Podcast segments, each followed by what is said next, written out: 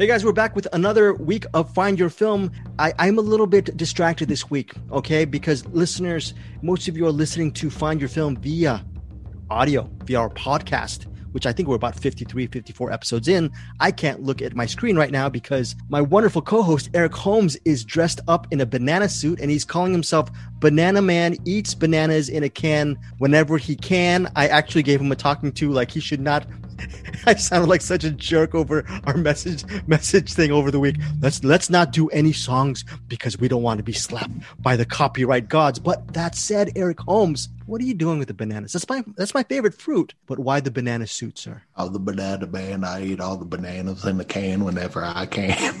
Bruce Purkey, are we in trouble by the copyright gods? Is that a song? What is that? What is that a reference to something? Bruce Purkey, Porks right. without a Bruce. That's what you're called. This. Yeah, it doesn't sound like anything I've ever heard before. I, yeah, I am clueless. It couldn't be anything I've ever heard of. okay, and he had a side glance. I I don't know about that, Bruce Purkey. We'll go with that banana suit. By the way, there used to be a, a guy, a, a Vietnamese owner, a friend of mine over in downtown LA and he used to have this really cool restaurant called Starry Kitchen, and they served Vietnamese food. And the way he would get people into the restaurant, by the way, the food was amazing, was he would dress up in a banana suit. Where, Eric Holmes, does one buy a banana suit? Where did you buy your banana suit? By the way, not for nothing. I did. I do like the banana suit. It looks very comfy on you. Yeah. Uh, well, I didn't buy the banana suit. May was uh, going through her clothes and she had this banana hoodie that she got from somewhere, and she's like, "Uncle Eric, I think this might fit you." And I said, "By God, I think you're right. I'm gonna try on that banana suit." So I did, and uh, I'm not gonna lie, I kind of like it. what do you think, Bruce? Is bananas one of your favorite fruits? And does air does banana does yellow does Yella become Eric Holmes? I think he looks quite appealing in it. Mm-hmm. okay, okay, quite appealing. You know, uh, speak. Okay, now off of the banana, now to Bruce Purkey. Bruce Purkey is our most astute and organized out of our us three. That's not saying much when you consider if you know me or Eric Holmes. But he actually sent us a Google Doc regarding maybe we could be a little bit more organized with our weekly podcast. That may, you know, and I realize how much work we have to get through and how organized we are. Now that we're organized, I'm looking at a bunch of notes and I just, I just, I, I I'm freezing. I'm freeze Bruce. We got so much to cover. Where do we start, man? But do you think the cool, cool do, you, think we need a little bit of organization in our podcast? I, I, I just thought of something way we could just add stuff as we come up with it during the week, and you could just see what's what's coming up. So cool, very good. Okay, you know what? This week our main reviews is this movie called Slaxx, which is I spell I think it's spelled S L A X X, and it's going to be right streaming on Shudder uh, very very soon. I think this week. Mm-hmm and also the Benedict Cumberbatch movie, The Courier. All three of us have seen it. That's our main reviews for this week. Bruce Purkey, what can you give us a little bit of a, a tease? What are you, what are the films you're going to cover for this episode, aside from the uh, the main features? Uh, the 1960s French horror movie Eyes Without a Face, or I'll be just singing the Billy Idol song, and the Sofia Coppola film from 2010, Somewhere, which is our What's in the Box movie of the week. Oh, What's in the Box movie of the week? Okay, somewhere. I hope, I am praying to the to the movie gods that you. I'm I'm really hoping that you absolutely adored Somewhere. It's a movie that was very important to me. It's about this narcissistic actor living in in the Chateau Marmont and trying to raise his daughter being a narcissist myself, I really loved Sofia Coppola's Somewhere. Eric Holmes, what are you uh, tease our listeners? What what else uh, other than the main reviews? What are you uh, gonna gonna be covering this week? Oh, I got a rewind of the father, so talk about that a little bit. And I saw. Did you get Joe emotional? Car- did you get emotional? Wait, did you get emotional in the father at all? At all? We'll, we'll, we'll, we'll get in. We'll get into that. oh, uh, you know what? If you don't listen to, I haven't been putting up our, our videos, folks. I, I just saw Eric, Eric is laughing on the outside, might be crying on the inside. Okay, so the father. What else? What else? What other movie are you are you covering? I also saw Joe Carnahan's Boss Level, and I believe that is on Hulu. Hulu streaming somewhere. Yeah, there you go. Hulu. okay, not on Level. YouTube. Not on YouTube. Are you a fan of Joe Carnahan? I know we're going to get to him, but I'm sure you've loved Narc or Smoking Aces or. Oh yeah, for yeah for the most part, and just him as a person. We'll we'll get more into that, but uh, yeah, I I dig the Joe Carnahan. Uh, oh. It doesn't always knock it out of the park, but when he does, it's a sight to behold. a sight. Ooh, maybe maybe boss level will be a sight to behold. Regarding a sight to behold, fellas, do people in their fifties just call people fellas? I, I think that's an old old term, old fogey term. I, I can't believe I just Holmes, homies, buddies. I don't know, cohorts. Well, Eric is always a Holmes. I mean, come on now, we can't. it's just Holmes by default. by default, by default, that should be my middle name by default. I just got several days ago. I got a package, and it was I opened it, and it was a the Blu-ray copy of Promising Young Woman, starring Carey Mulligan. I believe Eric Holmes, you saw it, or did both of you see it? Did you? Okay, Bruce, you haven't seen it yet. Okay, no, that's a shake. Uh, no, you're uh, shaking your head, Bruce. And you ended up really enjoying it, right? You would recommend yeah. it? Okay. Yeah. Yes. So I was so happy. I was like, wow, okay. I haven't been getting uh, Blu rays from Universal Pictures for a couple months because, as you guys know, I don't read my email and I don't request. I didn't even request Promising Young Woman. I was thinking, oh my gosh, I'm an, I'm an esteemed critic maybe they just sent it to me because you know I'm, I'm pretty respectable I, I suppose I look at I look at the, my mailing address they got my they got my mailing address right they got the name wrong my, I'm, my name's not Chris I'm not gonna say last name they mistakenly sent me promising young woman by default I got it. I got it. It was a stroke of luck or stroke of misfortune on their part. So I have a Blu-ray of Promising Young Woman. I decided to give away the, the digital code. Eric Holmes, you were giving away a couple weeks back some gift cards from Entertain Mart. I reached out to our Cinematics Facebook group to actually, you know, if you would like basically if you if you like our facebook page on find your find your film you actually qualify for this giveaway. I have the numbers here. And as I, you know i'm going to open up the curtains. 13 people responded. I'm going to randomize the winner right now. 1 to 13 number 10 wins. 1 2 3 4 5 6 7 8 9 10 and the winner is jamie bolanger. Jamie bolanger you are the winner of our promising young woman digital code giveaway. We'll be doing more of these digital codes, hopefully, when I start answering emails and requesting some stuff. So, if you are a fan of giveaways, that's going to be a small part of our show. Before we get to the movies, I, I want to really get into Perks Without a Bruce. Bruce Purkey, you get the medal of the week because can you tell our listeners what you're going through right now? Are you are you just uh, la- laying back and hanging out? What's going on with you? Oh, we're just in the middle of a severe storm threat and tornado warnings and all that good stuff. Tornado watch. Oh, a tornado watch. But at some point during the podcast, a little siren might go off just to, to make the proceedings a little more exciting. If it gets really exciting, I'll just leave and you'll get to watch my screen blow down. and then you get to continue without me. But no, we'll see. Case scenario, I can always do a remote later and finish it. oh well, you know what? If you if you have to go, you have to go. I'm sure Eric and I will do a, a miserable job without you, but we will trudge on through. Important family and and uh, safety is the most important parts. Okay, so that is it. Before we, oh, you know what? Shout out a little bit, a shout out to our Cinematics Facebook group member, Joseph Bridges. He's been actually listening to a bunch of our old Find Your Film episodes. And before that, when we were Movie Mainline, we did a spoiler review. I think it was Bruce's idea for, to, to do a spoiler on Miracle Mile. And he recently, I don't know if you know this, Eric, he, Joseph Bridges recently purchased a Blu-ray copy of Miracle Mile. Eric Holmes, if you had the money, would you hang up a Miracle Mile poster in your room? That is amazing. Oh yeah, actually, that poster is really good too. Poster is almost as good as the movie is. yeah, yeah, that is, uh, and yeah, Bruce, and you, thank you, thank you to Bruce Purkey for introducing us to Miracle Mile. Okay, so also, Bruce, Psycho Goreman, did you did you did you buy any uh, Psycho Goreman stuff, or you were just showing some some of the toys or merch that people can have regarding the Psycho Goreman universe? I bought well, I bought the DVD ahead of time, and it came yesterday.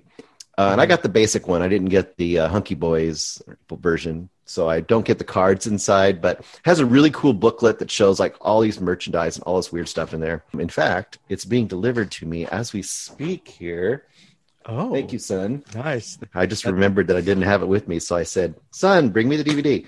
I know this is not a video format, but you can see some of the awesomeness that they show you in this booklet, including there's games and puzzles and all the products you can buy and uh, Crazy Ball and all kinds of stuff. And there's supposedly, I haven't even got into it yet, but two hours of extra content. And then I wanted to buy the action figures, but I, I, I don't think my wife would go for it. So instead of that, I'm buying the uh, I'm buying the Psycho Goreman. It's the uh, what is it? The Happy Meal that comes with two like collectors glasses. So I figured uh, when I get those, I'll say um, uh, instead of bathing in the blood, I can now drink the blood of my enemies. So it should be uh, should be good to go. Eric Holmes, are you are you going to be on that roundelay of buying uh, some PG Psycho Goreman PG for short merch? Is that going to be on your things it, to get down the road?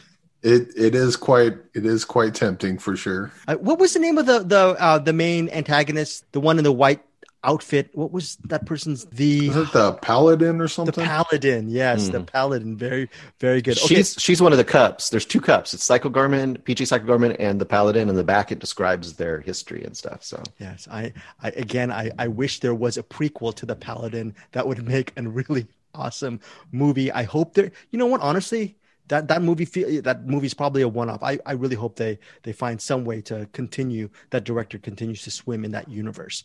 Okay, speaking of movies of that ilk, let's start before we get to our movie rewind. Let's just go for our big big whales, the uh, Moby Dicks of this week. The first one is Slaxx. Slaxx. It's quote unquote a bloody horror comedy, and it comes out on March 18th on Shudder. And you know what? What else am I going to say about this movie? It's there's a, it's a trendy clothing company and they're supposedly uh, just um, they're a company that they, they they have really beautiful really gapish type of clothing. They're very popular. Supposedly they do very they make a difference in the world. Profits probably go to third world countries and the people who work within the company are supposedly treated well. So it's like basically if you buy a pair of slacks from this company you, your money probably goes to good things and and you you'll also look really good in it. Unfortunately, with this flagship store, these pants, aka slacks, are quite murderous. And you know, lo and behold, a lot of most of the employees who live who work in this store, this clothing store, are very narcissistic and sociopathic. So when they start stealing jeans from the, the store or try try putting on a pair pair of the, these uh, slacks for themselves, bad things really, really happen. Eric Holmes wanted to know your thoughts on Slaxx, which is directed by Elza Kephart. Well, we here at uh, Find Your Film, I, I like to think we're not just podcasters, but we're a family. Oh, thank you.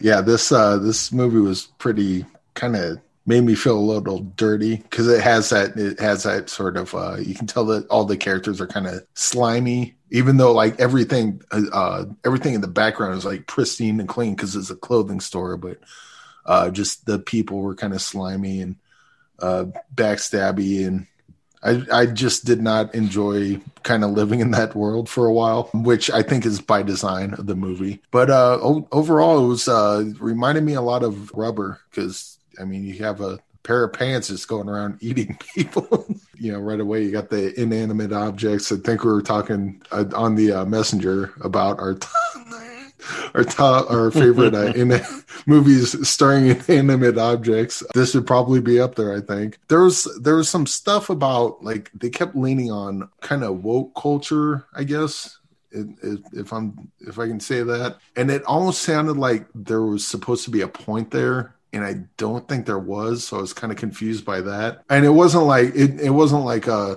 here's things you should do because it's you know you're not a piece of shit and you would do the you know you would do these things to respect other people. They almost seem to be doing it as a joke, but then when you figure out what the slacks are and why they're going around killing people, it doesn't I, I don't know. Maybe you guys can help me out with this. I, I didn't quite understand what they were trying to say. I, it sounded like they had they were trying for some social commentary in there, and it just didn't land it uh, for me. Mm. It just kind of confused me uh, mm-hmm. for the mm-hmm. most part.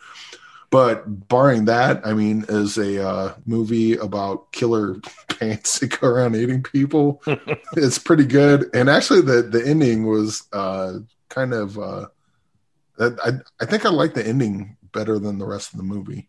Uh, and, and, and I didn't like mm. the rest of the movie pretty good. I, I would definitely say this is uh, I, I compared it to Rubber. I think this one's better than Rubber because Rubber is just like you know when, once you get past the uh, the rubber tire killing people, it makes for a good uh, Saturday Night Live sketch, but it doesn't make for a good full length yeah. movie. After a while, it's like okay, we get the tire kills people.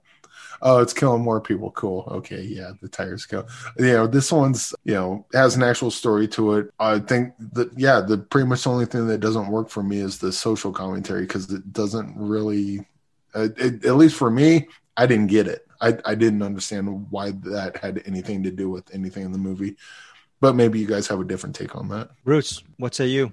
I'm I have a similar reaction to it. I think the stuff that didn't work for me as much was was the the really broad satirical stuff. Like it was amped up to 10. I feel like with such a silly premise, the silliness of the slacks killing people is has enough power in itself that you could like take the satire and make it way more dry and way more subdued and let the other stuff kind of sing. That being said, I still had a lot of fun with this movie.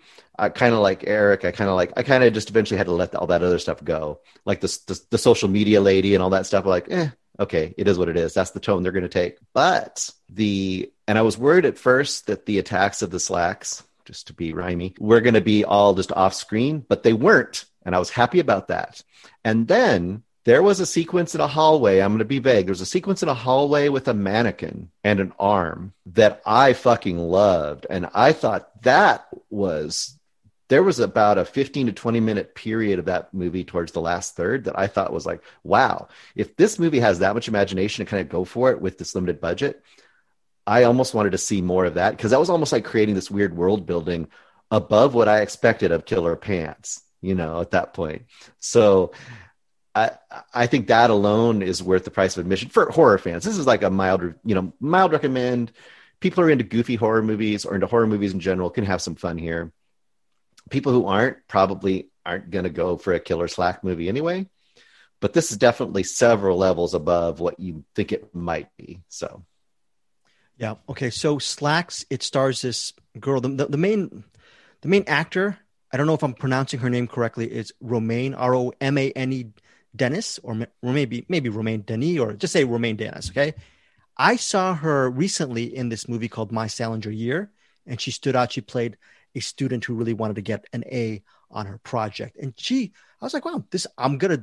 I wonder if I'll ever see this person again. And lo and behold, a week later, she is the lead in Slaxx, and I thought for I've never really seen her in much at all, uh, not since the last two weeks. I thought she was very good as a lead. She could actually hold the narrative together. I really liked where it was going. Like you were saying, Bruce, for about 15 to 20 minutes with when they got to the social commentary stuff and they twisted it. Eric, I, I was thinking I like maybe it maybe even if they didn't hit the nail on the head with that, I liked where it was going regarding the way they I don't want to give too much away, but the idea of how you how you socially brand your company if you if you say your if you say your company is going to be organic and it's it's sustainable and you're giving everyone a better life you better be really doing it. And you know the fact that i mean i that's i think that's a theme behind that. There's a karma behind your business actions. And i thought that was cool. I thought that was a little good pretty cool twist. What i thought was the flaws was what you were saying bruce the the the overly slapstick highly just the heightened comedy, which was way too over the top. I could understand that in another movie, but this went really way overboard, especially when you see how real it got towards the end. And I know it was intended to be yeah. heightened, but man, if they just kept that even keel tone of just maybe dry wit, the main the main antagonist, he could have been more interesting. And I could tell that actor had it in him. I just wish they they toned right. it down a little bit more you know and well that's what i'm going to say. I think that if you have a movie about killer pants like you've already got the built-in goofiness. I yeah. mean that's goofy as a concept. Even if you do make it bloody and all the stuff they did which i thought was all good. So make the characters the straight people. You know what i mean? And i, I mean make them pretty straightforward and pretty grounded. Make them really grounded. So then when the goofy stuff goes against it you know they're not goofier than the pants, you know? So, eh, I mean, what, for favorite, one of our favorite movies is Gremlins. Like, you think about the characters of Gremlins, they're mostly pretty straightforward characters. They don't go crazy over the top with most of those characters because the Gremlins get to do all that, and that's what we kind of love. So I don't know. I don't know. Yeah. Overall, again, bottom line, mild recommend for me. Eric Holmes, is it a mild recommend for you or just a recommend recommend for you? I would say if you like uh, rubber, you should definitely check this out because I think this is better than rubber. The yeah, the the only thing, and I didn't even really, I guess, hate it. I just don't understand it. The social commentary in it, just it it. Maybe if they maybe if they did a better job connecting the social commentary to the story, and I, am just not seeing where the two connect. So it, it's almost like a, hey, here's social commentary. I'm like, cool, and then they show the story. I'm like, cool, but they don't they don't make sense. You know, yeah. it, it's it's like having a ice cream sandwich with ketchup on it. I like both, but when you put them together, I'm confused. But uh, yeah, th- this would be uh, th- if you like rubber, I would check this out. If you uh, obviously if you're not into horror, because this gets pretty bloody and uh, yeah, the the ending. I, I love the ending to this, and I you know mm-hmm. we can't really talk about that, but uh, the ending in that hallway scene Bruce was talking about, I completely forgot about that until he brought it out. I'm like, yes, that was so good.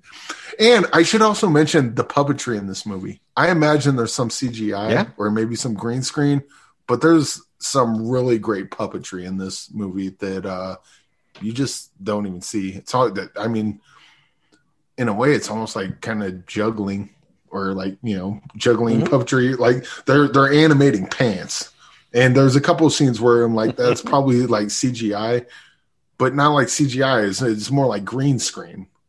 But uh, yeah, there's uh there's some uh, filmmaking techniques they use in this. At, at, and Bruce brought up Gremlins, not me, but since he did, uh, stuff. There's some uh, film te- filmmaking techniques I haven't seen since like the '80s that they brought back for this, and I was happy to see yeah. that. So yeah, it's, it's a light recommend. There's some stuff that I'm just completely confused by, and there's stuff that I really love in this, and there's stuff that I'm kind of turned off by. But overall, I'd, I'd, say this is a pretty good one. I'd, I'd check it out for sure. Okay. Yeah, my not to throw another negative shot at this movie, but I, this is sort of a half compliment. I just feel like the director decided to do a lot of the movie as sort of a lark because of the the pants thing. But I don't think uh, they they don't. I, I, think maybe they didn't know how good of a movie they could have had on their hands. Like if they just yes tightened it up. There's just trust. Yeah, trust yeah. that you can make this silly con- this silly concept actually pretty good because like i said that hallway scene and some stuff towards the end it by the time you're already accepting the, the killer pants, it actually kind of works. And if they would have kind of gone all the way with it, it would have been such a weird cult movie that could have been a gem. And right now it's kind of like a diamond in the rough. Like it, it, it just yeah. didn't quite get polished up enough. It was an even. Oh, go ahead, Eric. I, I was gonna say, you know, this uh, the the as far as the idea of not going all the way, this reminds me of Tusk at the end of mm. Tusk, like I, I was all in on Tusk until like towards uh, the uh, end of the credits where it cuts to Kevin Spacey or Kevin Spacey, Kevin Smith and Scott Mosier talking and laughing about how stupid the idea of Tusk is. It's like, dude, don't do that. Like you went yeah. for it, you know, you, you went yeah. for your crazy, you went, you know, you leaned into it, and then all of a sudden at the end you're like, nah, just kidding, it's a joke, haha. We're laughing at ourselves. Like, don't fucking do that. Just, yeah yeah, it's exactly that.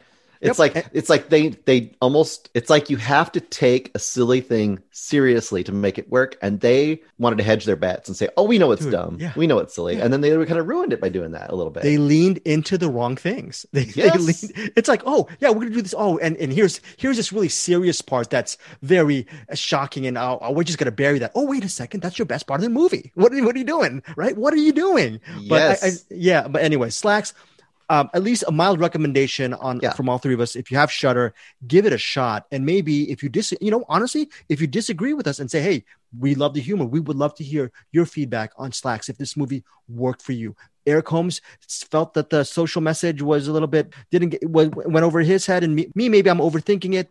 Tell, tell us if you actually understood or you you found that resonant as well. We'd love to hear what you think about Slaxx. The other movie that other main movie we're covering this week is just I saw the name Benedict Cumberbatch spy thriller The Courier, and I was so excited to to cover it. All three of us got links for The Courier, and it centers. It's a spy thriller. It's it's a true story. It centers on this British businessman named Greville Wynn or Wayne Wynn, played by Benedict Cumberbatch. This is during the Bay of Pigs Cuban Missile Crisis era. Okay, so he is a normal guy. He's he's a glad hander. He's an importer exporter. He does favors for for his clients. He golfs with them. He drinks scotch and whiskey and all that stuff. He's a good businessman. He gets hired by what is it, Bruce? Is it MI5 or MI6? It's like the MI6 and the CIA kind of combined, isn't it? Like they're right. they're working together. Yeah, so there's an official from MI6 who is a friend of Greville's, and there's also a CIA, CIA operative played by Rachel Brosnahan. They enlist him to take his business to Moscow, where he ultimately befriends and may has a, a business relationship with a Soviet officer named Oleg Penkovsky. Oleg It's Perkovsky. As a perky, I can say it's Perkovsky. it's pl- played by Merab Ninidze. Nimids. I'm butchering the name. I apologize. You're wrong. What? You're the expert on spying and tradecraft and all of that, but not Penkovsky. You've met him once. I know him. He would never leave me to die. And I'm not leaving him. I'm afraid it's not your decision. You said the problem was there's no way to coordinate to let Penkovsky know about the escape plan, but there is a way. Me. I can tell him. If I go back to Moscow. You would do that? Yes. No, he wouldn't. Because he hasn't entirely lost his mind. James, be a bloody professional. I'm volunteering to bring back the best source of Soviet intelligence you've got at a time where Russia and America are on the brink of nuclear war. You talk about using people. For God's sake, use me. Also playing his wife, Greville's wife, is the talented Jessie Buckley. It's directed by Dominic Cooke. It's written by Tom O'Connor. This spy thriller, I was 30 to 40 minutes in. I was ready to just take a permanent nap. I was bored out of my skull and I was thinking, this seems like every single spy thriller I've seen in my life, except it's going at a glacial pace. Then I realized as the movie continued, it's really about this friendship, this gradual friendship between these two men from different worlds, this businessman and this this Russian uh, official. Um, and I thought that I once I actually got into the rhythms of the courier, I ended up feeling bad that I was so impatient for the first 40 minutes and just got into the groove of it. And then the third act, which we don't want to give too much away, all you've got to do is Google regarding the fates of Greville and Oleg. Okay. It's a very fascinating story. The third act ramps it up a lot. There's a lot of things that happen to Benedict Cumberbatch's character on a physical level. I don't know, Bruce and Eric, if you want to mention it, you can. I just felt for myself, I don't, I don't feel like mentioning it right now, but you guys can do it right now. I just found this, it went up another notch um, on the third act. And I ended up really enjoying The Courier. I highly recommend this movie, but with a caveat of saying, don't expect this heightened spy thriller where it's a cat and mouse game every single second and it's excitement every second. You just have to really ease into the narrative. And if you get right into that pitch, I think you'll really end up loving it. Eric Holmes, your thoughts on the courier? Pretty much echo everything you just said. I I would say this movie would probably like I can imagine what's the guy's name? I uh Gavin Hood who did mm, Eye in the oh, Sky. Yeah. And uh, so, uh and the uh and, and, what was that last one he did with uh oh. with uh oh, oh uh, he did uh Tsotsi, he did Ender's Game, he did he did he did your favorite Wolverine movie. Um mm uh, I'm trying to think. no, there was Eye in the Sky and and that one about. Uh, uh, oh right, right, right, right. Uh, Something Affairs with uh with uh, Keira Knightley. Yeah, yeah, the Keira Knightley film. Yeah, can't remember. You can IMDb it. That's fine. The his last two movies, Eye in the Sky, and the last one that I can't remember the name of. Um, Gavin Hood's really good at this political intrigue and really good at. I mean, forget everything you've seen in Wolverine three, the Rise of the Wolverine, or whatever the fuck that movie's called. But uh how dare you? By the way, it's official secrets from 2000. Official secrets. There you go. But uh, official secrets and Eye in the Sky is just kind of like edge of your seat, like oh my god, oh my god, and yeah. he's really good at building suspense. And I think the story needed that because there's definitely a lot of spots uh, where because Benedict Cumberbatch's character, he's kind of in a world that he doesn't understand. And he kind of understands that going in. Like, I don't know what I'm getting into. Am I in danger? And then he sees that uh, the person that was helping him is in trouble. So he's going to go help them. And they're like, no, we let them go. That's like, we don't go help them. That's not how this works. But this movie could have used a lot more suspense and it didn't quite have it. And I think uh, all the suspense that was there was just inherent to the story itself and not necessarily what the movie was doing. Overall, as a spy thriller goes, it's fine. But I think if you put this in the hands of someone like Gavin Hood, this movie would have been just like fantastic. Gavin Hood or the Russo brothers, perhaps? No, just Gavin Hood. what a Uh, straight Ru- Ru- shot Ru- Russo answer. brother, Russo brothers would have ripped off Shane Black and said, "You know, back in the day when I was helping out spies, blue, but uh, Bruce Purkey, do you walk back? Do you do you walk back your review of Cherry, Bruce Purkey? Do you, are you gonna walk that back? Can we walk it all the way back to the pre-production stage so it never gets made? Awesome. Now, okay, so wait, before we get to you, Bruce, Eric Holmes, does that mean down the line you would not recommend the courier? I, I would. I'm just. It, this is a good example of uh, kind of mm, missed opportunity, maybe. Sure. Like as it is, it's it's good, and and like you said, it gets better towards the end. But I'm watching this movie and I'm thinking like Eye in the Sky, and I'm thinking of Official Secrets, and I'm just thinking, you know, this movie's pretty decent, but oh my god, it could be fantastic. And it, it, it was kind of not. I guess it's not really fair to the movie to do that. I, this, this, That's fair. I, I, I would say not as good as Official Secrets or Eye in the Sky, like not even close. But it's it, like if you like Bridge of Spies, it's kind of it's kind of on that level. I would Cool. I would say. okay. Light recommend, high recommend for me. Bruce, where do you where do Um, you lie on this? I'm probably higher on this movie than both you guys. I really like this movie a lot, but I kind of went into it and I didn't need it to necessarily be a thrilling spy movie. Like I guess I kind of dropped in and immediately kind of got the vibe that you kind of got later, Greg. Oh, I'm sorry, Chris. Yeah. and uh, Chris Greg Zavosty. I kind of I kind of dropped into almost the lives of others, like we talked about that a few weeks ago, and I almost got into that vibe of it. Yeah. Kind of like we're just going to sit with these people's lives for a little bit, and I also for me it worked because here's this guy who's like he doesn't know this world at all. And at first he's really apprehensive and they say, you know, trust us, it's going to be fine. You're going to go there and all this is going to happen. And you almost get lulled in with him and it's almost like cooking the frog. Like by the time it's way more dangerous than he thinks it is, uh, he's already in deep, you know, and it's done things to his family life. And it's done. And I want to mention Jessie Buckley is awesome in this. She, she does so much more with this little role than she had to do.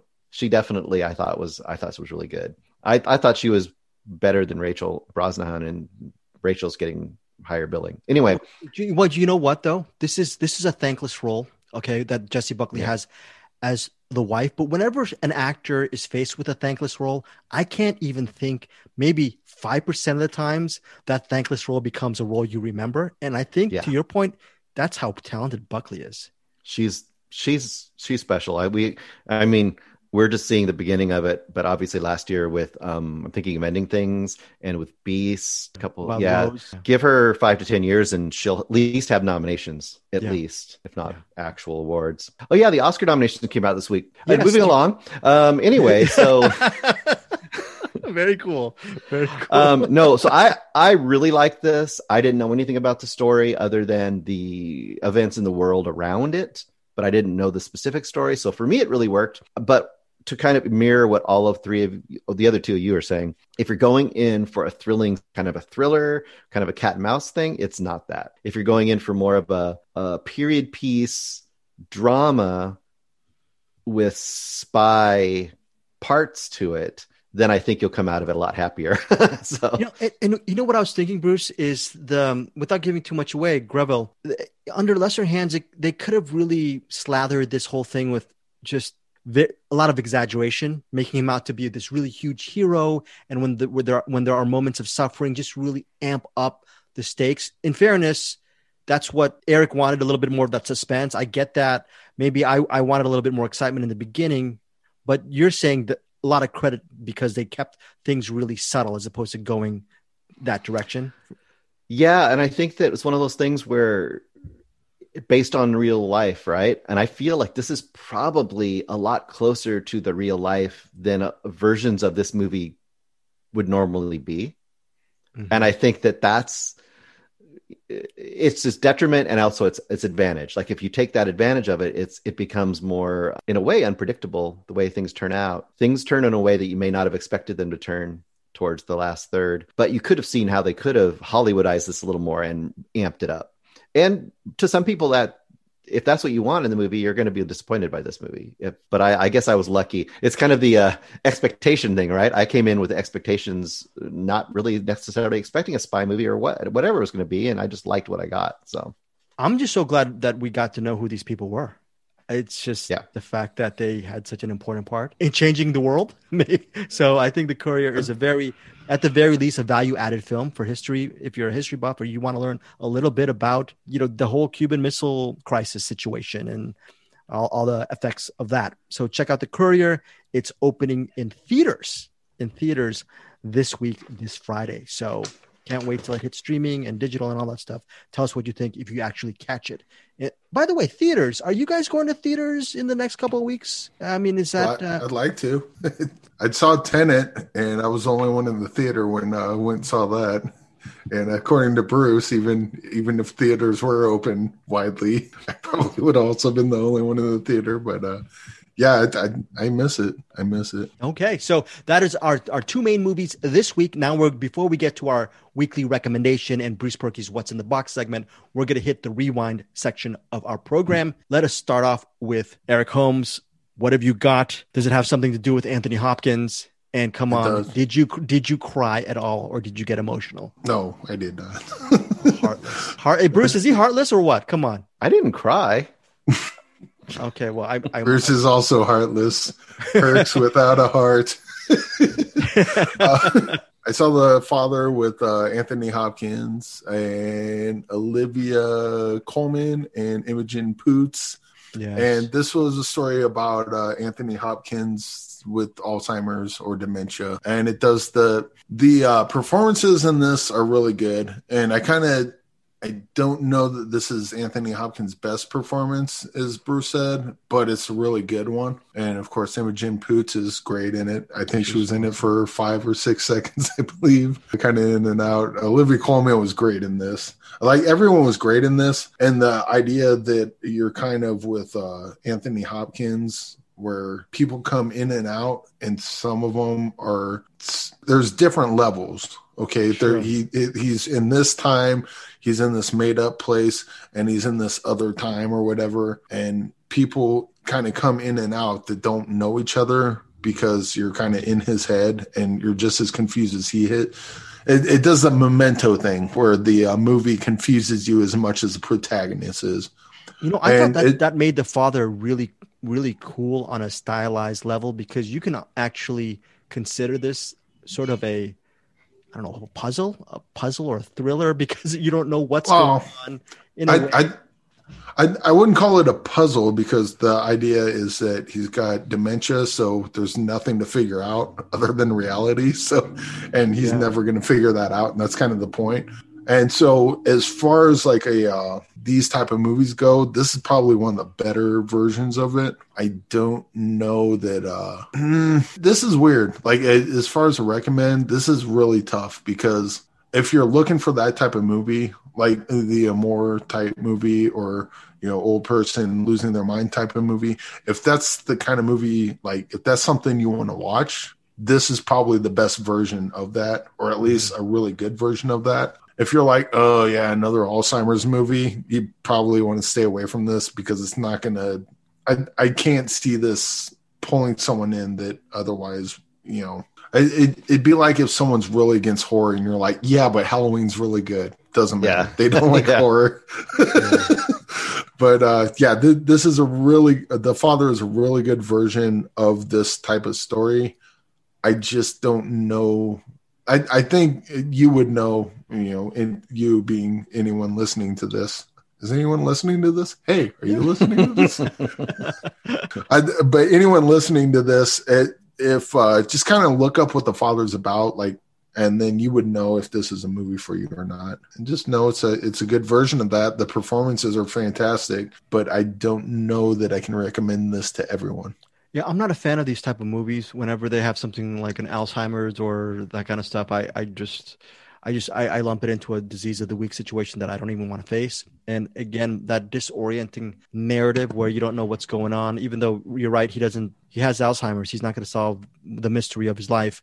Not going to happen. But the fact that each section deals with not only is he disoriented, you as a viewer, you really don't know what's going on. It throws an extra really cool element to the proceedings for me. So yeah, I mean, very very good performances. But to your point, Eric, if if you're predisposed not to not like it, my thing is, hey, it starts Anthony Hopkins. If you like him, maybe give this one a shot. But I ended up really highly digging the father. Bruce, you ended up high on this as well, right? Yeah, I liked it quite a bit. I I I, I have a little bit of what Eric's getting. Um, I really liked quite a bit. I only thing I wanted from it was that once the kind of the pattern had happened, the disorientating pattern, which I'm keeping somewhat vague, I wanted the last third to kind of slowly start uncovering or unweaving all of those things. I, I wanted it to. It, I felt at a point it kind of became the same thing all the way almost to the end. That's fair, so. Yeah. I wanted it to kind of have some sort of a, a narrative build or a narrative unraveling or a narrative decoding or oh, something. Oh, sure, sure. But I mean, that was kind of a minor gripe on my part. I mean, overall, I really liked it, but I totally get also Eric's kind of point on this is like this is definitely a movie that I could see people going, it's well made and real well acted, but it's not fun. you know, 100%. and I could see them saying that, you know. Hundred percent.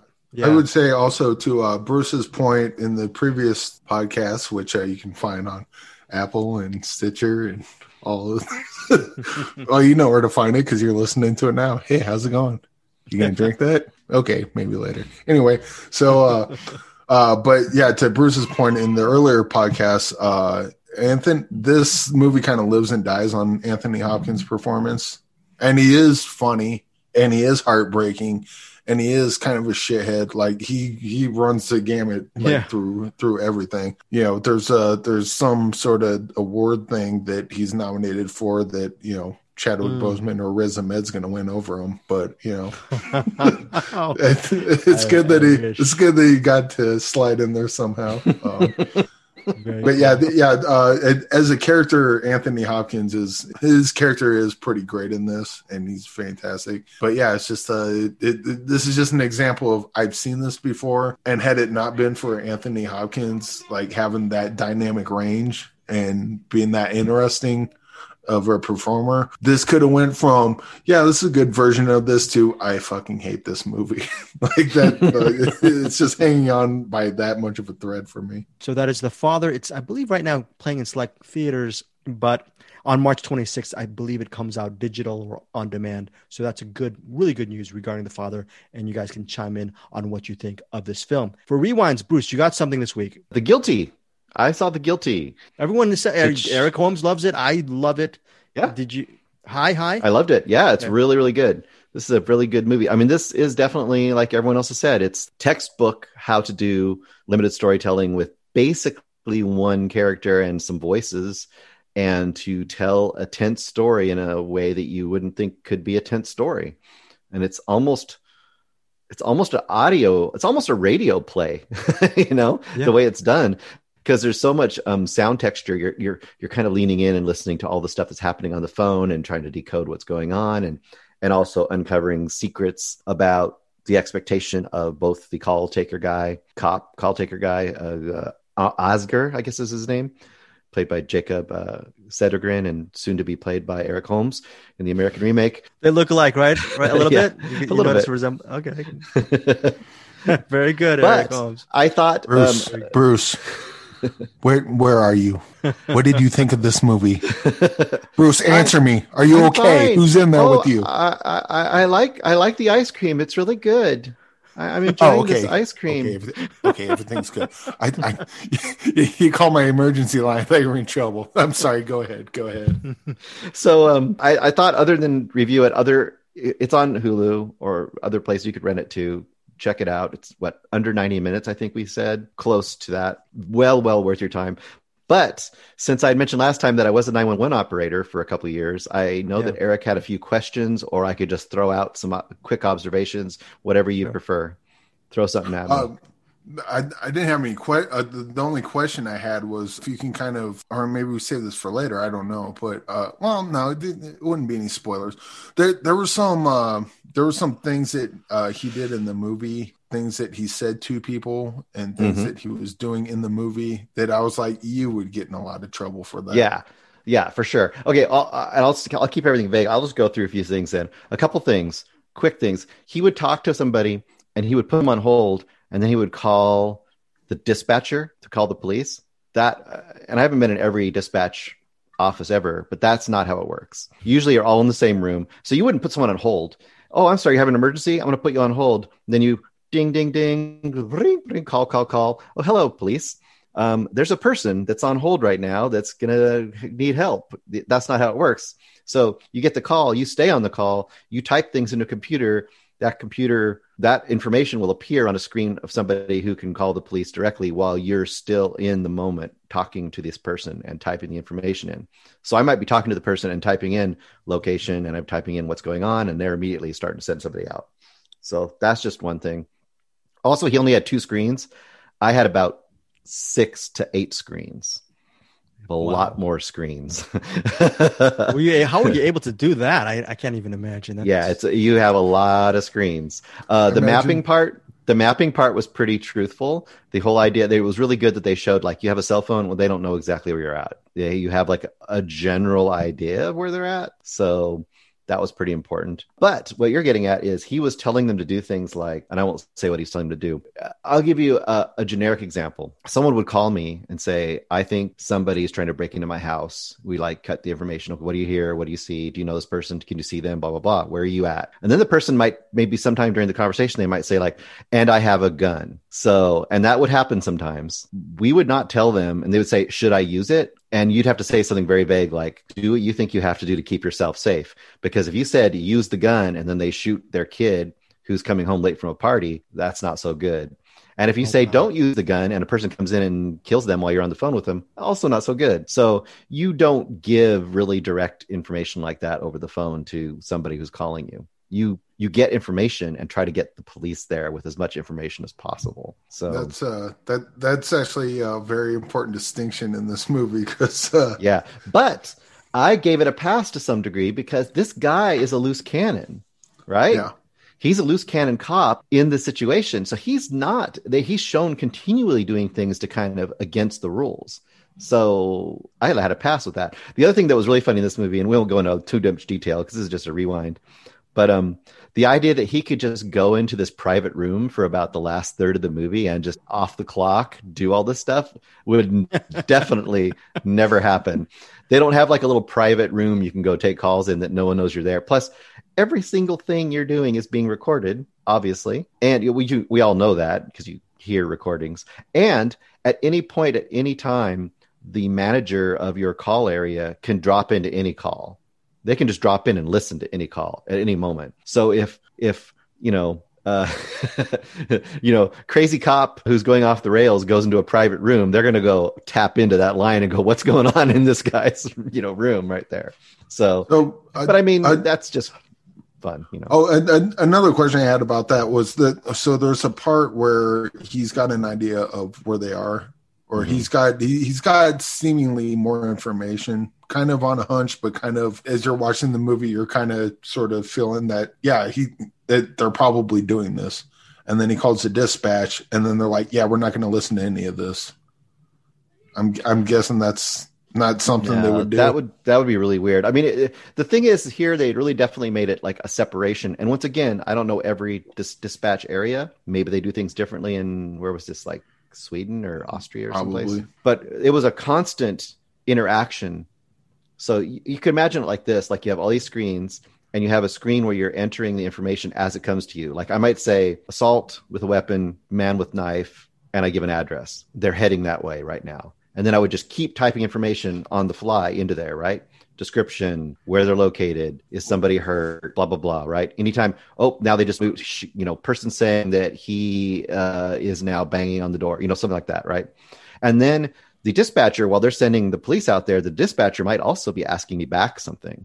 So they might ask me back, like, where is she right now? They can't find her, you know? And it's like, so once again, you're just constantly typing stuff. So the fact that you would just kind of have this hunch and they'd be saying, no, we don't believe you, that's that's not really how it would go. It would be like a, a conversation and you might say, I don't know. And they'd have to try to figure it out. But once the cops are there, they're going to have eyes on the scene too. So it's a different thing. One other thing, uh, you mentioned you had like like six or eight screens in front of you, which made Yeah. me think of you. Uh, I, I imagine you sitting there with the camera behind you with all your screens in front of you, like Shredder, like. Damn these turtles! I shall destroy all you turtles. Yeah. It was like it's weird, man. I tell you, that's one thing that had this movie that was actually right too. There's one point where you notice they kind of shoot across the room, and there's like a TV just showing something on the TV, like just some random TV show. That is true.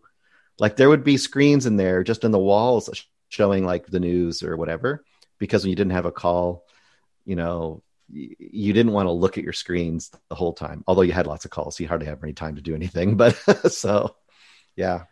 Right, so that is the guilty. Okay, I'm glad every all of us lo- love it, and again, it is mainly you can rent it, you can buy it on DVD, Blu-ray. I'm, I'm assuming, yeah, yeah, you can. It is most importantly streaming on Hulu. So that is the guilty. That's Bruce Purkey's rewind. My rewind is gonna. It's really not a rewind, but I'm just gonna shoehorn it in here before we get to our recommendations. And that is the Falcon and the Winter Soldier. Is that is not a rewind. This is a movie. This is a episode one. It comes out on Friday.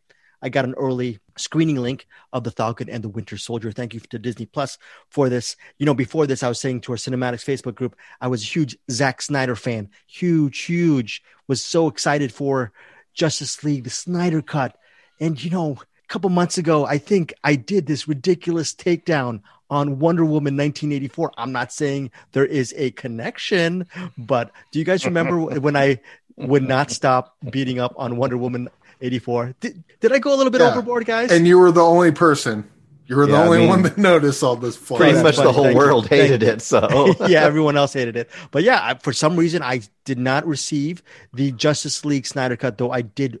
I did request it to the uh, proper channels. Didn't receive it.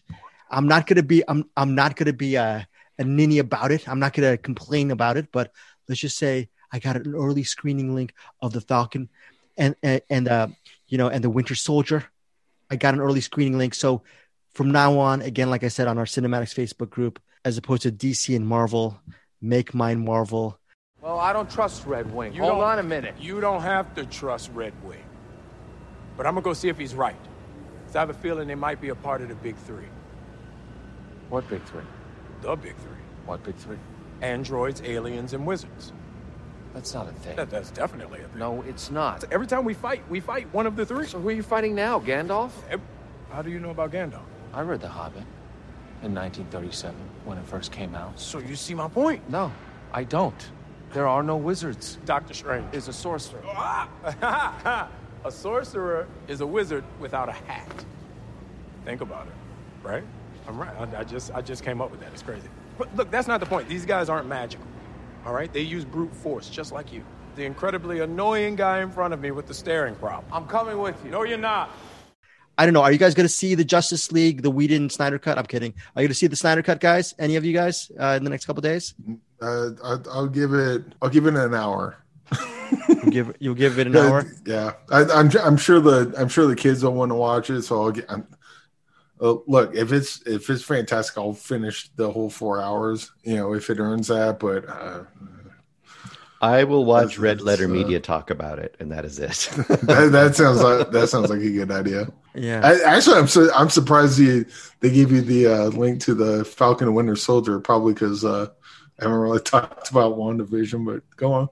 Yeah, maybe I, I, maybe just because this, the, the folks over at Disney Plus are just really, really wonderful people, just like those those corporate execs over at YouTube and Shudder, all those three brands that we all love here over at Find Your Film. Hopefully, one day we'll be, we'll get back in the good graces of HBO Max. Okay, so the Falcon and the Winter Soldier. What do I think of this? That I saw the first episode, Eric, you're definitely not looking forward to this, are you? Not really. Uh, those are two characters that I could care less about. Could not care less about. Could not Um, care. Okay, okay. Oh no, I could care less about Falcon. He's a, he, like I, I like Anthony Mackie. The weird thing is I saw the the the trailer Mhm. and Anthony Mackie's looking at the shield like I will be the next Captain America. I'm like, motherfucker, you can fly. What what the fuck do you care about a shield for? Very cool. But Very uh, cool. I, I, I'm sure it's more than that. But I don't know the overall the MCU stuff. Just it, it gets more and more annoying to me the further on it goes. Bruce Brook, you, you agree with Eric Holmes regarding the Marvel Universe? Does it uh, annoy you the further along it goes? I ended up really liking WandaVision quite a bit. I'm I'm kind of I can drop in and drop out of the Marvel universe. It doesn't I'm not ever excited to see a new Marvel thing unless it's maybe Guardians of the Galaxy, but I'll I'll check it out. And if it's good, I'll just watch it. Fair Pick enough. me up when they come out with the new X Men. I'll be excited for X Men. Okay, well, the Falcon and the Winter Soldier, I I've, been a comic book fan for most of my life, mainly when I was a child. So I remember Bucky Barnes. I don't remember. I didn't grow up to remember the Winter Soldier for most of my life. I assumed that Bucky Barnes died in that plane crash back in World War II. And the Falcon, I always re- remember him in that really weird, silly red outfit, red and white outfit. But whatever, it, it seemed like a very. In- he would always be in these Marvel two and ones with Captain America back in the day. So he was a part of my growing up in the 70s and 80s as well. So seeing the Falcon and the Winter Soldier for modern day, a modern day audience, and uh, as well as what they've done previously on the MCU, I I really enjoyed those two characters. Now, what would happen if someone? I'm more interested if someone like an Eric Holmes, who maybe could have, uh, you know, you you did like you do like Anthony Mackie, but you're hot and cold on the actual characters of the Falcon and the Winter Soldier. I will say this: this is my spoiler-free take on the on the uh, first episode. Okay, it really sets up the series very well regarding who the antagonist will be. I'll also say the Falcon and the Winter Soldier, the way they they team up on the first episode. Don't want to give too much away, but there's a lot of backstory behind both of their stories. One, in my opinion, is not even stronger than the other. They both have interesting arcs that they can actually explore within the series. So there's an antagonist, two separate arcs with the Falcon and the Winter Soldier that I found that I find really interesting, and the opening moments where you see the Falcon in a very action-packed sequence is really well done. So you get that Marvel special effects driven action stuff out of the way right from the beginning, but the rest of that episode is all story and it's all building up on who these individuals are. Thing the thing that what probably gets lost maybe with these MCU movies is maybe that this these series I haven't seen WandaVision, but maybe these series will cover is more character building from these from these respective superheroes. And I think the Falcon and the Winter Soldier is going to do a really really good job at just building up because the Winter Soldier for most of the MCU, right? He's a, this really tortured guy. He's killed a lot of innocent people. He's very haunted. Okay, so this one, re- I'm really excited to see where they go with the Winter Soldier and the Falcon will will finally get his due as far as his backstory. So high marks, not just because they gave me the screening link to the Falcon and the Winter Soldier, not because of that. I was surprised at how much I really enjoyed the Falcon and the Winter Soldier. I have high hopes for this. I haven't seen WandaVision, so I don't know where I'm going to land. I know Bruce, you enjoyed it. Eric, you were mixed on it, but right now I am hoping the Falcon and the Winter Soldier continues its really high level of of just storytelling. So that is it for my unofficial rewind for this week. We're going for our recommendations for this week. Bruce, what is your rec for this week? Uh, my recommendation is Eyes Without a Face from 1960, directed by George Franju. I don't know, Eric, did you end up watching this movie too? Did yes? Oh, cool. I'll be very curious to hear your thought. I'll give you the basic setup. Uh, it starts with a woman, middle-aged woman, driving a car. There's somebody in the back seat. Uh, seems to be all dressed up with a hat and everything, kind of pulled over their face. They're kind of look like they're sleeping in the back seat. Start car comes to a stop. The uh, woman takes the person out of the back seat, who apparently is unconscious, drags them towards a river and throws them in the river. Uh, turns out to be a dead woman who is missing her face basic concept of this movie. It's not really a big secret. There is a doctor, Dr. Genessier, played by Pierre, Pierre Brasseur, and his daughter has been disfigured, and he is trying to get her a new face. And that is essentially the basic concept of this movie. Many people have probably seen the image of his daughter with this kind of white mask on her face, and it makes her almost look like a doll. It's it's even now I feel like it's it's pretty creepy looking. And there is a sequence in the center of this movie, a surgery sequence that is pretty amazing even by today's standards. And um, I thought the finale of this movie, I, I I love the final shots of this movie. It's very French, but it's very beautiful and it's pretty damn awesome. Uh, I I would say if you like horror, especially uh, Diabolique, all that kind of black and white transitional horror that you get, uh, psychological horror from the early 60s, especially, this is one you definitely should watch. And it's definitely one you'll probably like. It's a very streamlined movie too, which I appreciate as well. I love um, Diabolique. I love Diabolique. It stars Chaz Palminteri, Sharon Stone, Isabella Adjani. What a great, great masterpiece. Yeah, mm, yeah, that is one of them. I'm kidding. That original. Have you ever seen the original Diabolique? Eric Holmes, Les Diabolique. Have you ever seen that? No, I don't think so. Oh, you will so. love it. Do you? Oh, I can. I I was gonna ask you if you like a certain part of a house, which I alluded to before we started recording regarding Bruce Purkey's. I'm not going to say we were talking about Bruce Purkey's house, and there's a, a certain location in a house, or I, I don't know. It's not a house; it's a, a school or a boarding situation in Diabolique, which will haunt you for quite a while. So Diabolique, right, Bruce? I, I really mm-hmm. there there is some really interesting.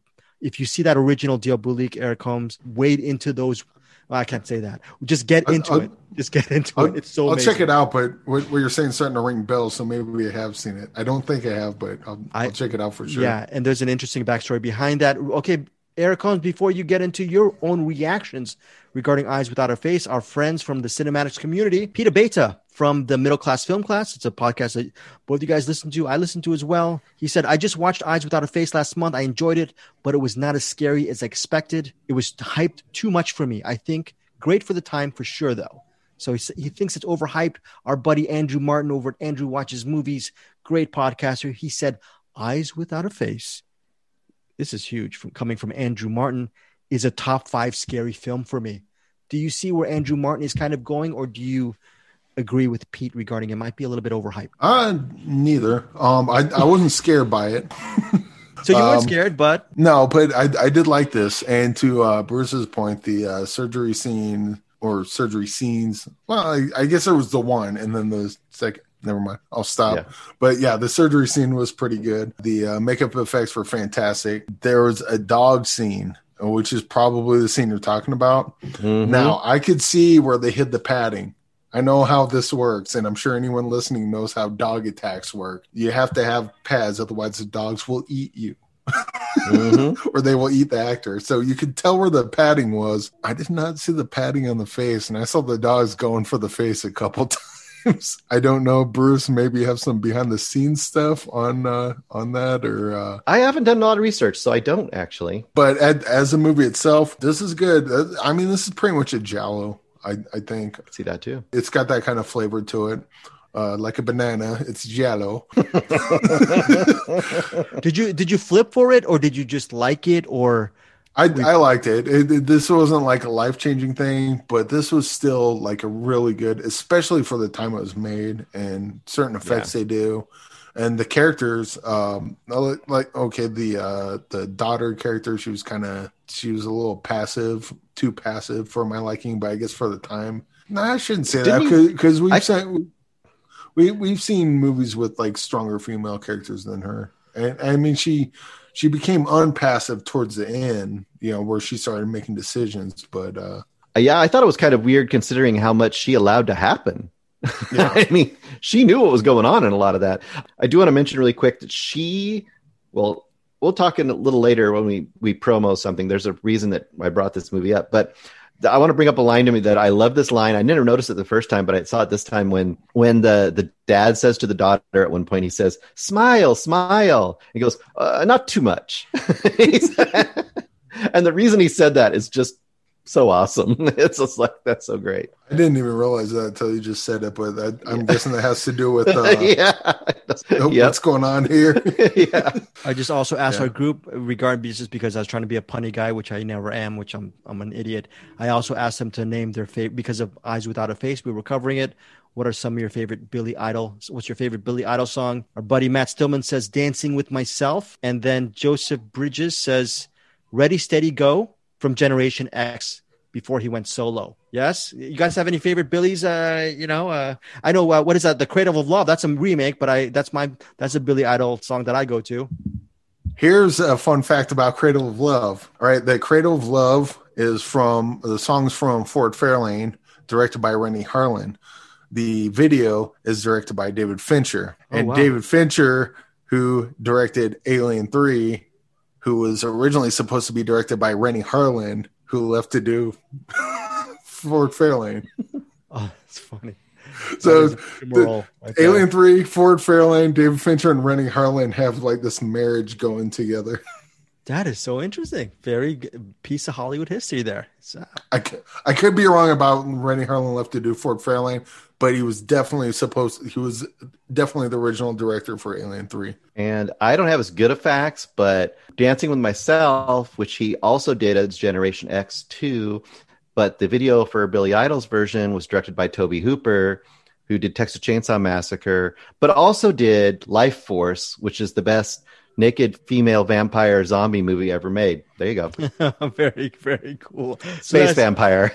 So that is Eyes Without a Face. I apologize, guys, for not seeing it. And Bruce, how dare you? You said you I, you don't think I'd, I'd love it because it's not kind of my genre, right? You said I might be a little bit mixed. Um, I don't know. I mean, it's it's always hard to, to judge. I mean, horror is such a weird thing. It's like comedy. Like I, I don't know where your taste is exactly. Although if you like Diabolique, if you like Repulsion, if you like those that kind of style, you could really dig this movie. I could see it.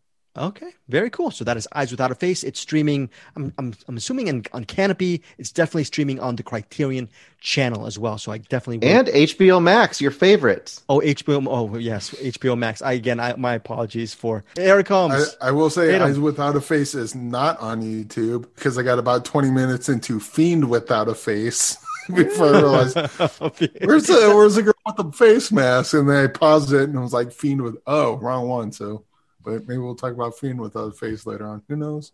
Who knows? Who knows? Okay, so wait, wait, wait, wait. Wait. So then, Fiend without a face. Before. you, wait, YouTube. So you said it's not on YouTube. So where did you see it? Did you have to rent it? You rented it? It's on I rented it on. I I think I where did I see it? Uh, I think it was Amazon. I think Okay. I I think I rented it. Okay. Oh. there, okay, so when Eyes Without a Face came out, because uh, Bruce said that Bruce, you said you were watching Eyes Without a Face, and I I looked it up because he asked if I seen it. I wasn't sure, like I thought I did, but maybe not. And I was looking it up, and I saw that Eyes Without a Face, when it released in theaters, releases a double feature with a movie called Manster. He's a monster and part man. And Monster. Wow. I didn't watch that for this week, but it'd be pretty cool if I did. Sorry. Speaking of what you watched, Eric Holmes, what's your recommendation for this week? Boss level. Joe Carnahan's boss level. Just get right into it. Okay, it's Uh, streaming on Hulu. Yep, streaming on Hulu. And this movie's pretty fun. Very bloody. It's uh, Groundhog's Day, and uh, take Groundhog's Day and Smoking Aces, and just kind of squish them together, and then the juice that you squeeze out of it is boss level. Kind of sip that. It tastes pretty good. I like the boss level. It's a guy that uh, wakes up every day and he does the, uh, you know, like most Groundhog Day, Groundhog Day type scenarios. He wakes up, but as soon as he wakes up, he constantly has a bunch of assassins trying to kill him. And so he's we talked about the map of tiny perfect things where the where the guy wakes up and Yeah. he's he knows everything backwards and forwards. This guy doesn't have that. He knows like the first five minutes that he wakes up, he's got down cold.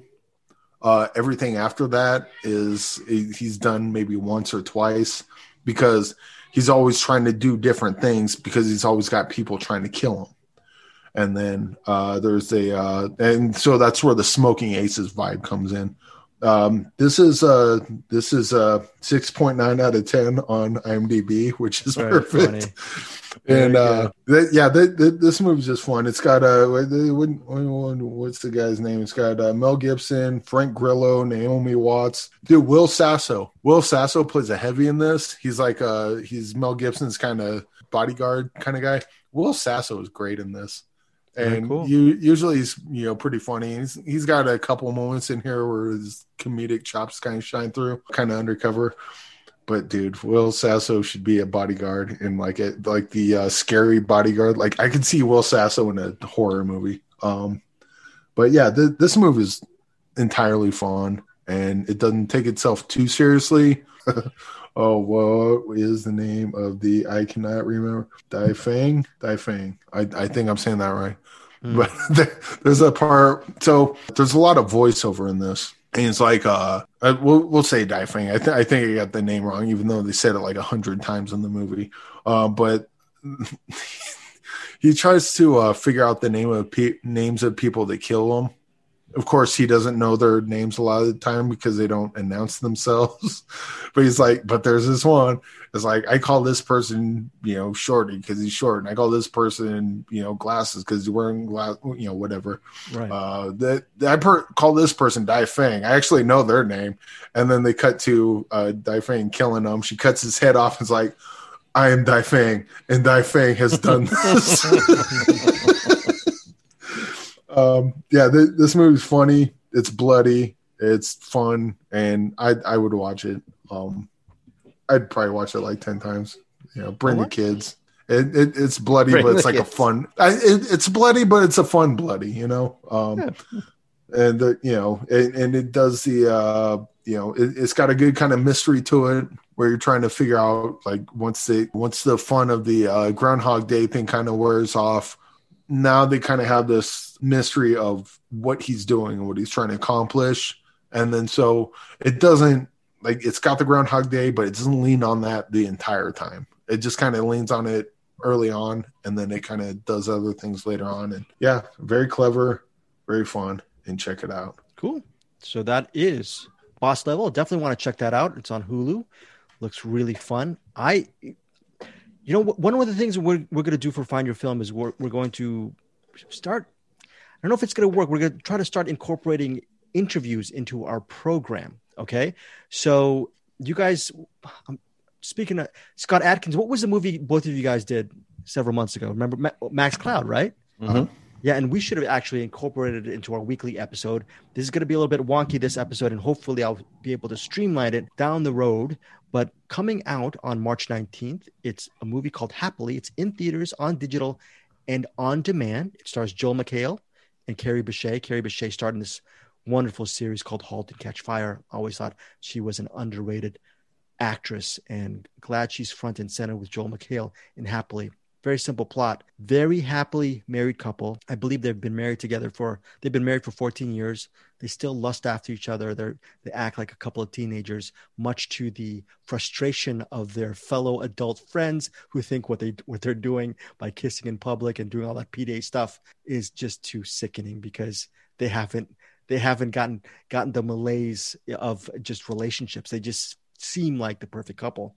What happens is there's a mysterious man who enters their life. And that man is played by Stephen Root. We all love Stephen Root.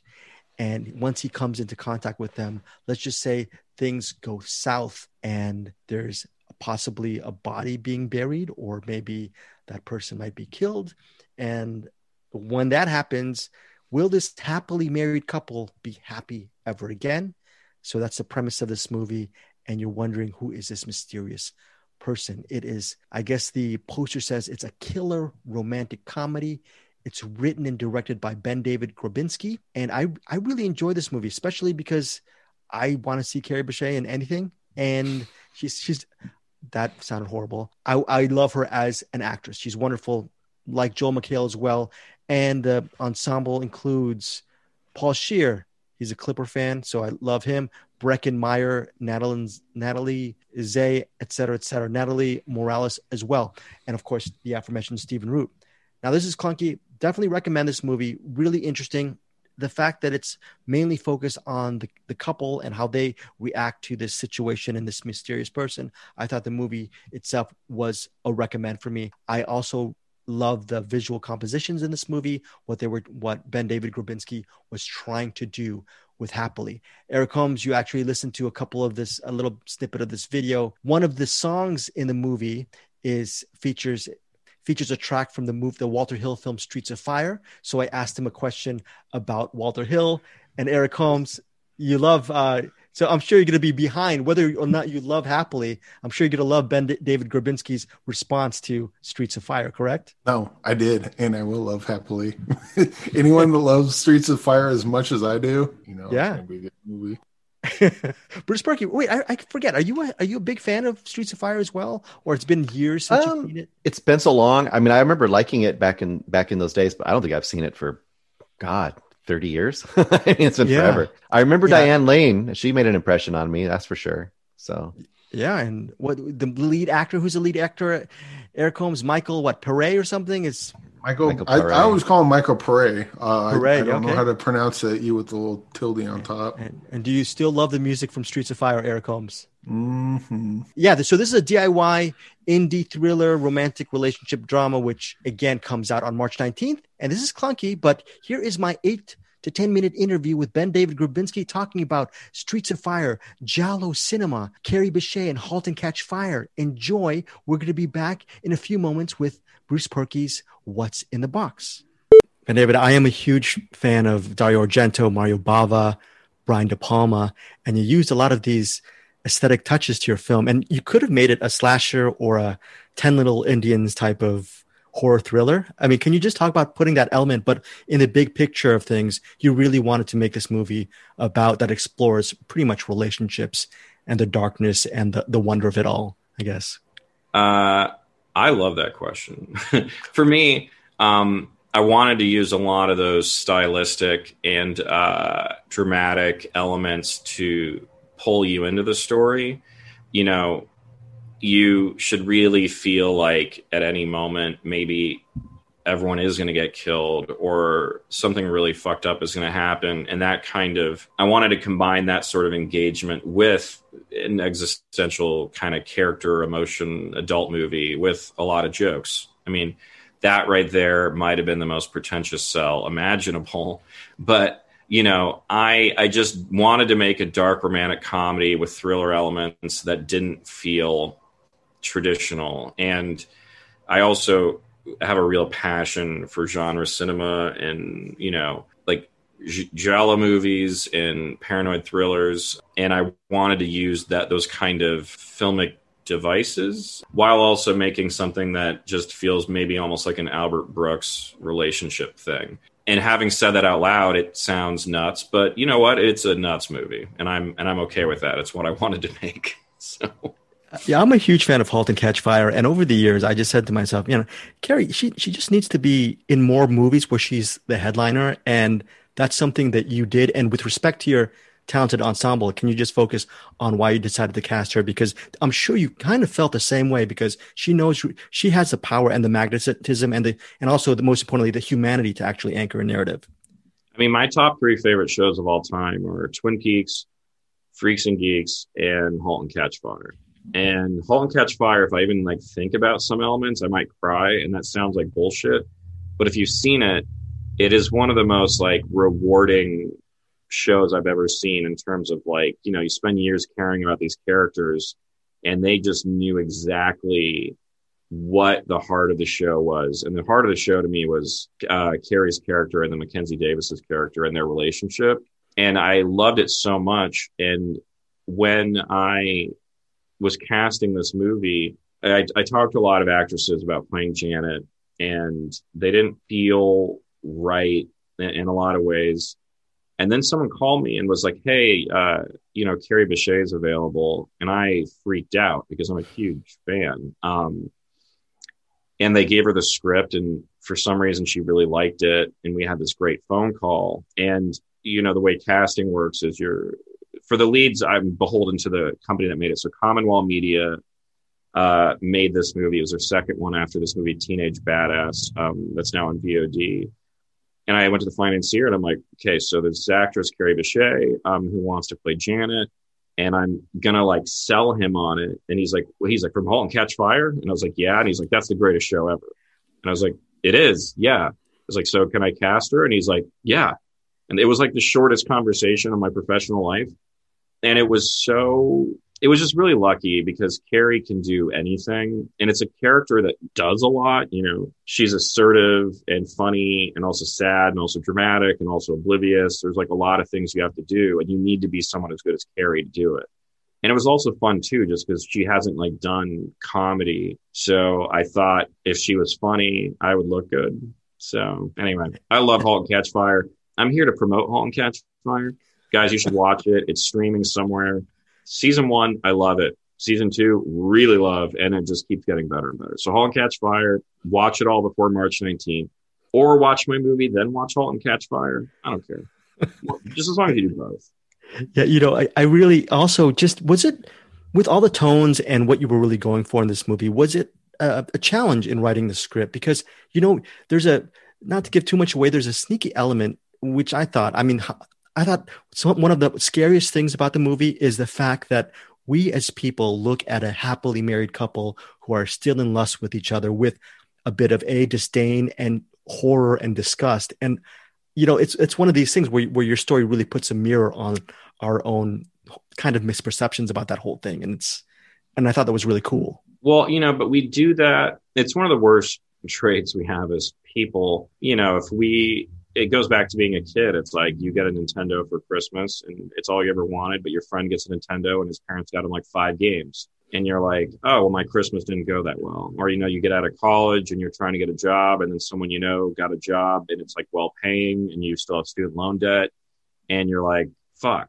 And it's just, we can always find somebody who is doing better than us and get upset about it. And I didn't feel like I, I'd seen a movie that captured that in terms of relationships because it's usually something that's presented just mostly about jobs or your like financial well-being and this movie is like trying to show what that's like on an interpersonal level and but it's also just me channeling kind of anxiety and frustrations just of being an adult and just trying to find things that i think are relatable in that way because adult friend groups can be really tough, man. You know, there's just a lot of stuff here that I think is like, again, when I said I'm trying to make a paranoid thriller, I, the kind of joke of it to me is that the the paranoia is like emotional. It's like worrying about if your friends actually like you or if you know, or worrying about the state of your marriage and trying to capture that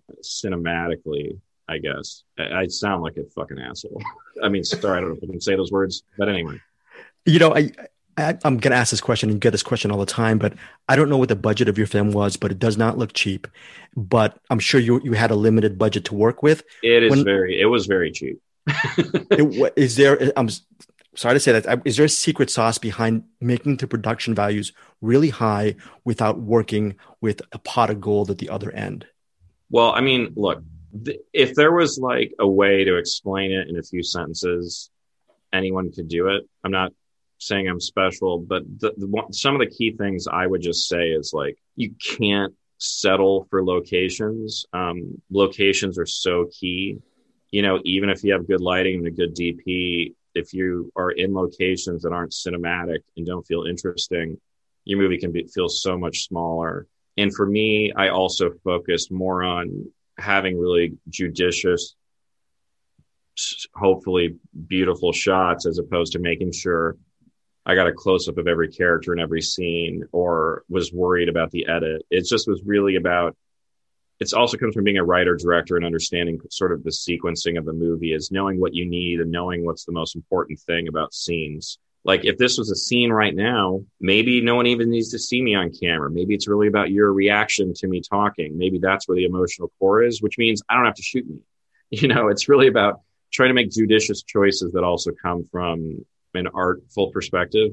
Someone's going to hear me say that or watch me say that and then watch the movie and be like, what the fuck, dude? Like, it's, it's fine. but personally, I, uh, it, was just, it was, I, I'm extremely happy with how no one seems to think that I didn't have money to make it. That is really all I can say. That is the nicest thing anyone can say is it looks like I had money to make the movie because all the actors worked for nothing and everyone just really wanted to make something creative and interesting. And yeah, it was just a good experience and I'm happy if anyone likes it.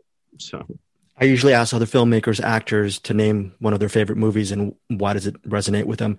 My co-host for one of my podcasts, he's a huge Streets of Fire fan. So my question to you, it's a direct question. How much of a Walter Hill fan are you? And specifically, is Streets of Fire a movie that you really loved as a youth? And maybe that's I mean- a, a wrong question because you employed that track in your film. So Well, no, man, dude. Any questions about Streets of Fire? Are you kidding? Um, I love Streets of Fire. I love Walter Hill. I met him uh, a year or two ago, and it was one of the greatest moments of my life. Just he's just a brilliant, brilliant filmmaker. And uh, Streets of Fire, I love. I actually saw Streets of Fire for the first time in my mid twenties. Um, it was like right when Netflix streaming had started. It was one of the first things that was on there, and uh, I turned it on one night, and it just. I think I watched it like three times in a weekend, and I love the music so much. And when we were in the edit, my editor was working and I was just listening to music and I turned on the song while he was editing without music and it synced up exactly right. And we're like, wait a minute. And I was so happy with it. And I had to spend like, I don't know, 13 months clearing music for this movie because there's a lot of needle drops in this movie that I would not let go. But that is honestly the thing that I'm the most proud of is that I somehow got someone to let me put a Streets of Fire song in a movie. I don't, I, I keep, that is actually the thing that's the most shocking to me. I keep thinking like, wait, is someone going to take that away? Am I going to like wake up to a phone call where they're like, sir, we made a mistake. You can't have that song in your movie. it's, uh, I, when, when we cleared that, I think I was happy for maybe hours.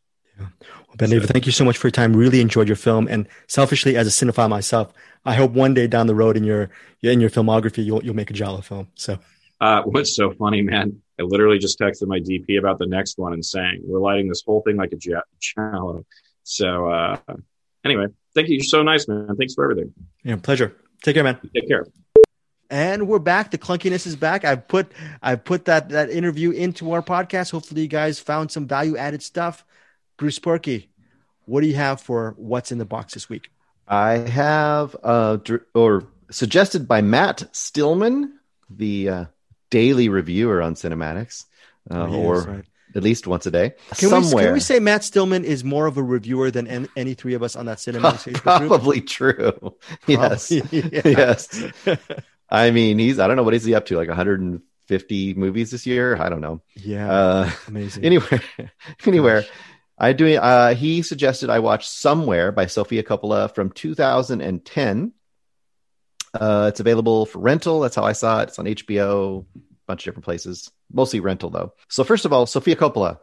Uh, she's usually kind of a love it, hate it kind of director for a lot of people. I liked Virgin Suicides when it first came out. I don't think I've seen it since, but I remember liking it a lot. Lost in Translation, I was kind of wishy washy on. Marie Antoinette, I didn't finish, and then I don't think I've seen anything else that she's made since then. So I don't even never even heard of this movie. So basic concept of this movie is Stephen Dorff is Johnny Marco. He is apparently a full-time fixture living at the Chateau Marmont, and he's based on the interactions you see in this movie. He is a very famous, like almost like a Tom Cruise kind of a guy or something. Like everywhere he goes, every woman stops and looks at him and people are like oh you know get his autograph and that kind of stuff and it's basically showing him i don't always say greg he's probably suffering from depression or he seems like he's kind of um He's listless. yeah he's kind of unhappy with his celebrity or kind of in a transitional mode or something and eventually his uh, daughter he seems to be separated from his the mother of the daughter his daughter played by elle fanning kind of gets left with him for an extended period of time so probably the second half or two-thirds of the movie she's kind of with him a lot of that now how do i describe this movie um Come on, you had to love this movie. Slowly and with your pants off. Okay, perfect. There's for there's example. Here's a scene with two strippers in his bedroom dancing listlessly to the Foo Fighters song "My Hero," and it's the entire song, all the whole song. There's another sequence which is Should have been Stairway to Heaven. Elle Fanning um, doing her routine on ice an ice skating rink. You get to see the whole routine A sublime moment. this and uh, i had no idea for a lot of this uh, okay this was, movie was not for me I did not like this movie at all. At all. This is a two star movie for me. What? Two star. Wow. Um, Okay. This movie to me was like Sofia Coppola setting a camera down in front of a scene and letting the scene just happen, which sometimes I like those movies. But I felt she picked all the most uninteresting and untelling points of these people's life to show. She'll show Elle Fanning cooking something, and then that's it. She'll show them ice skating. Okay, great. They'll show them driving in his car, and I've seen all those scenes done in a way that contextually is more interesting. I, I I had no idea what this character was like. I had no idea what his goals were. I had no idea why he was depressed, other than he was a celebrity and rich. I mean, it, it just went nowhere, nowhere. And I like movies like Roma, for God's sake. You could say the same thing about Roma, but Roma's beautiful, and Roma does things in the scene. And this movie was listless to me. Hmm. It was like Wow. if you want to watch Stephen Stephen Dorff waking up and and drowsy a lot, then that this movie is for you. That's awesome. Yeah, well, I I found this found this to be a very beautiful movie. I can't wait. I don't know. You know what? I have a feeling that Eric Holmes, you're not gonna like somewhere either. So I, I would I was gonna try to encourage you to see somewhere, but it is one of those movies that is sort of pretty much a mood piece. If if you feel like being very introspective and it's basically But- life along Sunset Boulevard in that hotel and just wandering around and I think it's one the- of those yeah. But okay, I'm sorry, I'm interrupting, but this is gonna be a per example for me. Like you have to when you do a mood piece like this, you have to pick whose mood you're watching. And we're watching a, from all you can tell, is a totally uh, he's got everything. So why we have to have a reason to feel anything for this guy, right? He's just a man who's lost his compass, Bruce. That's A Don't we rich, white, loved star, young, with a bunch of money and a Ferrari. Has I didn't give a fuck about this guy. So that is somewhere. Thank you, Matt Stillman, for your what's in the box recommendation. Sorry, Sorry, sorry. Matt. Sorry, Matt. You know what? You th- good job, Matt, on actually putting Bruce Purkey in this what ninety minute uh, uh, hell sphere known as some, somewhere. What? I have never been more tempted to hit fast forward, and I don't do that in movies. Like to hit the 30 second, 30 second, 30 second. I, I really wanted to. I wanted to time the scenes. I swear it was like five minutes, then five minutes of something else, five minutes, something else. Oh my God. Well, Matt Stillman, to, to your point, to your record, you know what? Maybe Matt is gonna pull a fast one on us, and maybe he really actually hates this movie, and he wanted to play this joke and actually make you watch somewhere, Bruce. That would be pretty cool. But I, know, Matt, to your point, I really enjoyed somewhere the ending of the movie, which not when I, I know Bruce is gonna shake his head. I found it to be really beautiful and a little bit emotional. Had that really beautiful song. I believe I forgot the name of the group, but I think the song is called Love Like Sunset. So really love that song. And that's I know Bruce did not it did not register with you whatsoever. So that is somewhere. I'm sure it's available on Blu-ray DVD streaming somewhere. But Bruce would I was hoping it would just fade to black and I'd hear a gunshot and he would kill us. Love it, love it. So well, with all that being said, Eric, are you excited to one day watching to watch Sofia Coppola's somewhere? Uh, no, I, I'm I'm not a Sofia Coppola fan to begin with. So maybe this is the one that'll push me over the board and make that this might be the one I like. Who knows? Yeah. Well, as Bruce said, it's well, I have some- that way about me. When I hate something, everyone else loves it. So, you know. Well, you know what? To Bruce, uh, somewhere is absolutely nowhere. But hopefully, for this week's What's in the Box, somewhere will be actually somewhere good to go. So, Bruce, what uh, you got the uh, little thing to? I've got it. pick? Yes, I'm Okay, shaking the box. And the speed is all you ever need. All you ever need to know what's in the box. Oh, sorry. Okay. All right. What's This is in the box by suggested. Weirdo. this suggestion, if anyone, no one will ever submit again, they'll be like, he's such an asshole. I'm never going to submit to him. Andrew Dykstra suggested. Okay. I remember when this got posted on the Facebook page, and I was really interested to watch this 1990 movie called Baby Blood, Ooh, baby blood, Andrew Dykstra. Goodness, that's just directed by Alan Alain Robak. Robak. Hmm. Okay, baby blood. That is it. Bruce Purkey, you're gonna you're gonna hunt baby blood down, and I get. You know what? I bet I'm betting the farm that you're gonna like it a lot more than Matt Stillman's somewhere. Okay. Yes. So that is it. That we had a very meaty show. No tornadoes. I mean, no tornado alarm uh, during our pod. No. everything was fine. Okay, Lucky. yeah. Last week, Eric Holmes, you let us out. Bruce, Bruce, oh, Bruce was alive last we touched him.